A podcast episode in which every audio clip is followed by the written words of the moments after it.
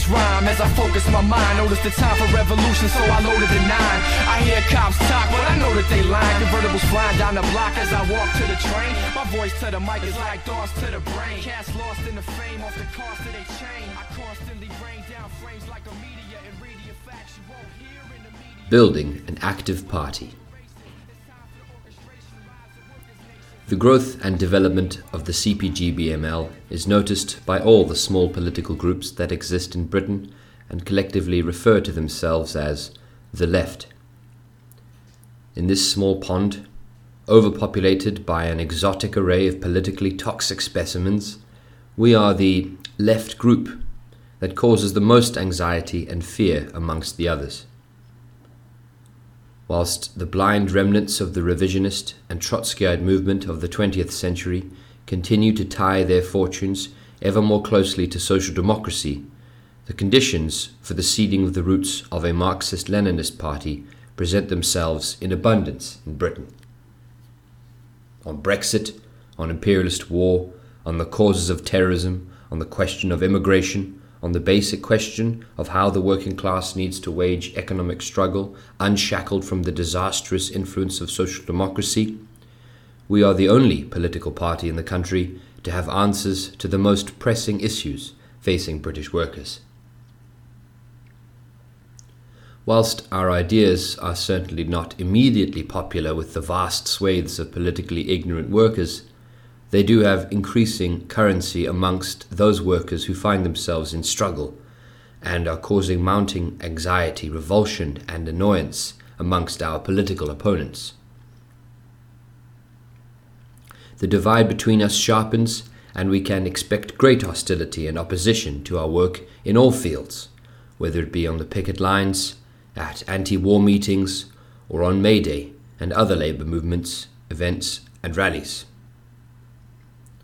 Our organizational challenges are acute. We must reassess the viability of our present methods of work, reflect on the political activity we carry out and its usefulness in a concrete historical context. Making a critique of our work and then assessing our capacity for new forms of work is a difficult task for a small party of volunteers with limited resources, both physical and financial. A basic principle of dialectics is that there is no such thing as abstract truth. Truth is always concrete. Forms of organization, alongside forms of political work, must be suited to concrete reality. As the party grows, no matter how small that growth is, new opportunities for work present themselves. Work which, ten years ago, would have seemed an impossibility. An important factor contributing towards our growth since 2014 has been that we are building an active party and have not allowed a situation to develop where significant sections of the party have become inactive. It is inevitable in any party there will be churn, that some bad people will join and some good people will leave. What destroys a party is allowing the vitality of the healthy part to be polluted by the unhealthy developing strong cadres. The party that purges itself strengthens itself. Our party is a voluntary union. Those who cannot stay the course, even if we wish that they could, must not be allowed to sow division, despondency, and negativity, but must be assisted in leaving the party in an orderly and respectful manner. Those who demand that the majority must follow the desires of the minority, those who cannot learn to work in a collective manner, must understand that we welcome all support, but we will not be held to ransom over any single issue. In an organized party, a split is inevitable if the minority cannot subordinate itself to the majority. Scandal mongering must be resisted and overcome it is essential to create a political situation in which there is both centralism and democracy, both discipline and freedom, both unity of will and personal ease of mind and liveliness. We do not need, nor can we accommodate, individualism or pessimism. Our Congress is a place where the active members of the party make decisions about the future direction of the organization. It is not a place for all and sundry. It is not a mass political rally to which we invite everyone. Similarly, the desire to grow and to be big must not develop into a trend where politically and socially unstable individuals are allowed to join our ranks without the necessary training, supervision, and oversight. Not everybody who wanted to be at this Congress is here today, and that is a sign of our strength and our growth. Collective and individual study is paramount to ensure members are able to understand and communicate the party's positions on various issues, especially in these politically confusing times, and furthermore to develop into worker theoreticians, capable of producing analysis and propaganda for the party. Study classes and individual members should ensure that they are following the party's educational program and that they are in this way acquiring a sound and broad fundamental knowledge of Marxism Leninism. Building a revolutionary party. Lenin observed that the character of any organization is naturally and inevitably determined by the content of its activity. Our party, despite its relatively small size, carries out important political work. What form does this take? Are we able to lead strikes or to organize demonstrations that challenge state power? At the present moment, clearly not. But it is our duty to develop a strategy capable of moving our organization from its current level of de- development to that point.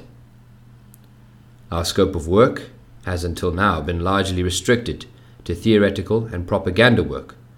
This represents one of our greatest strengths an all round understanding of Marxism Leninism and its application to the contemporary political problems faced by British workers and the wider toiling masses worldwide languishing as humanity is under the wage slavery imposed by monopoly capitalism, is what marks us out from so many groups, larger in size, but impotent in the face of their pressing tasks.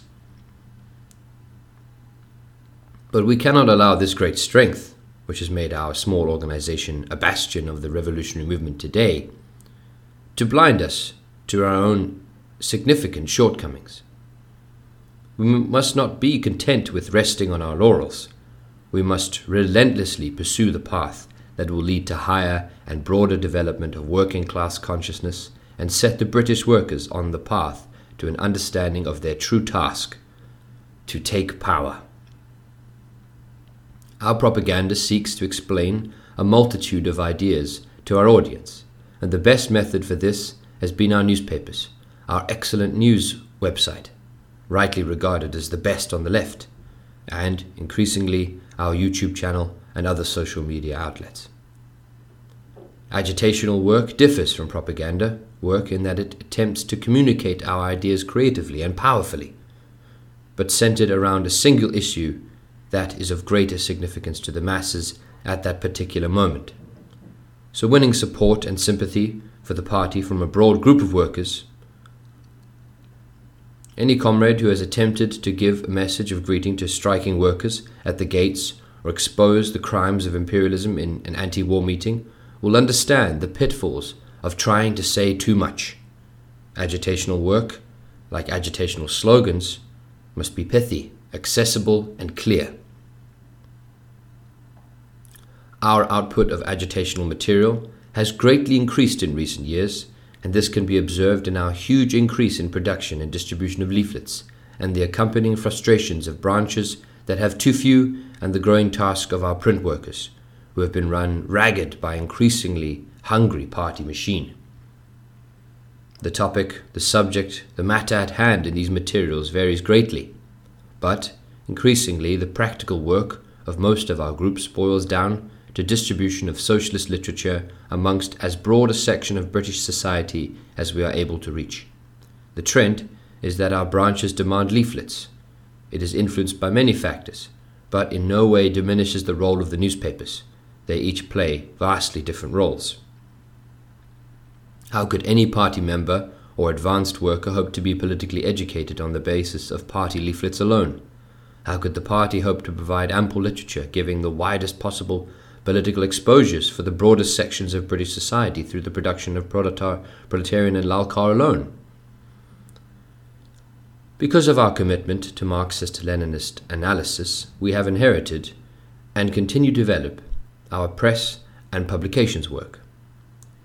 This work is now capable of unfolding on a greater scale on, on its present basis, and should comrades step forward who are determined to learn and master the print technique, there is no reason that we cannot double our output.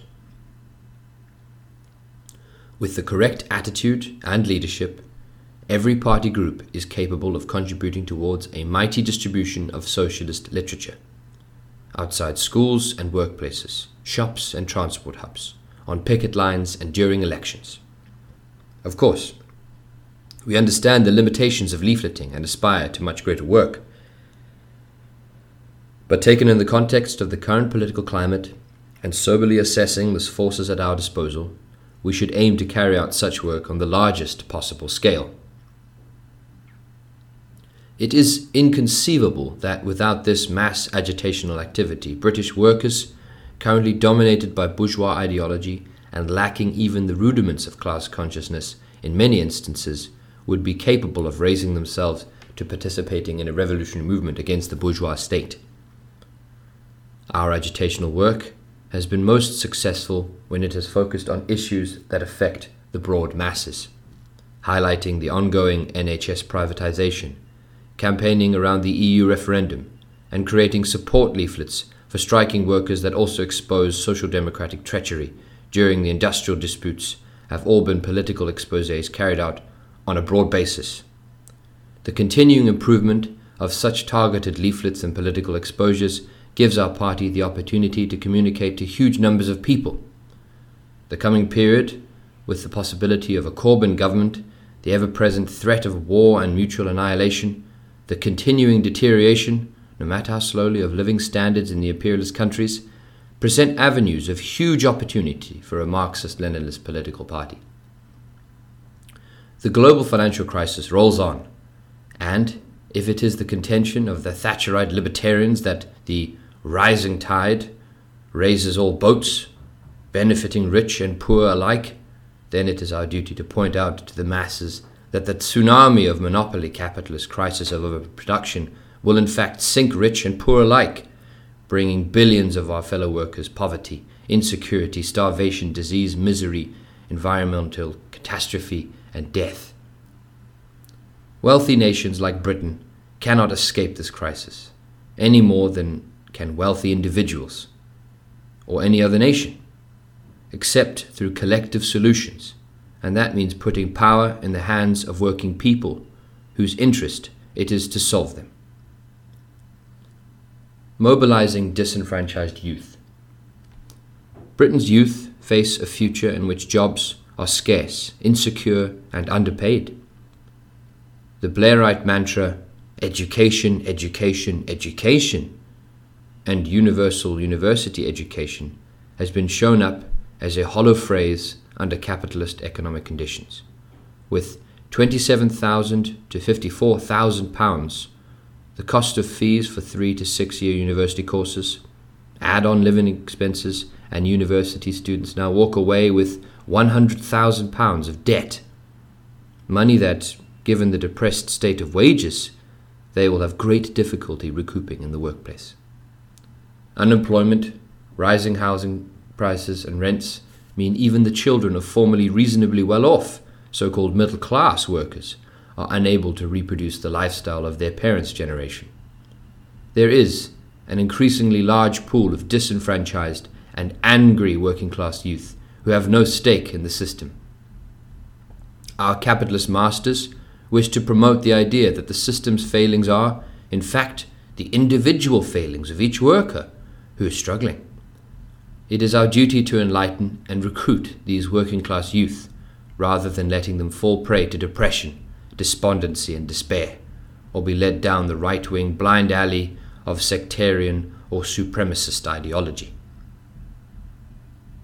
Our young comrades must organize effectively and contribute to the production of material that brings this message home to their fellow working class youth. Our unmatched Marxist analysis must continue and cannot be depended upon older comrades for its production. Marxist dialectics subjects all phenomena to the power of human reason, including the realms of human history and contemporary society. No problem is insoluble to the rising class armed with Marxist understanding and organized by a Leninist party. All comrades must take responsibility for advancing their education and bringing on their family, friends, comrades, and contacts. Young comrades should aim to organize, to lead, to speak, to recruit, to write, and to teach. There is no better way of learning than applying your knowledge.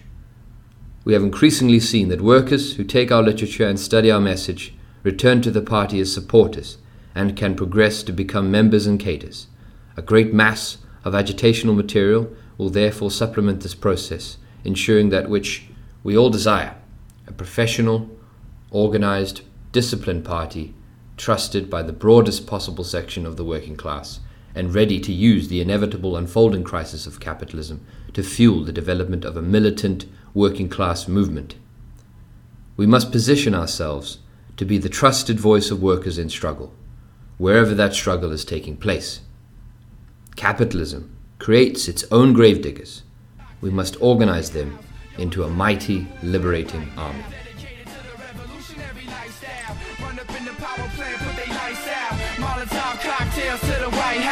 Yo, it's time to make a move. When right now?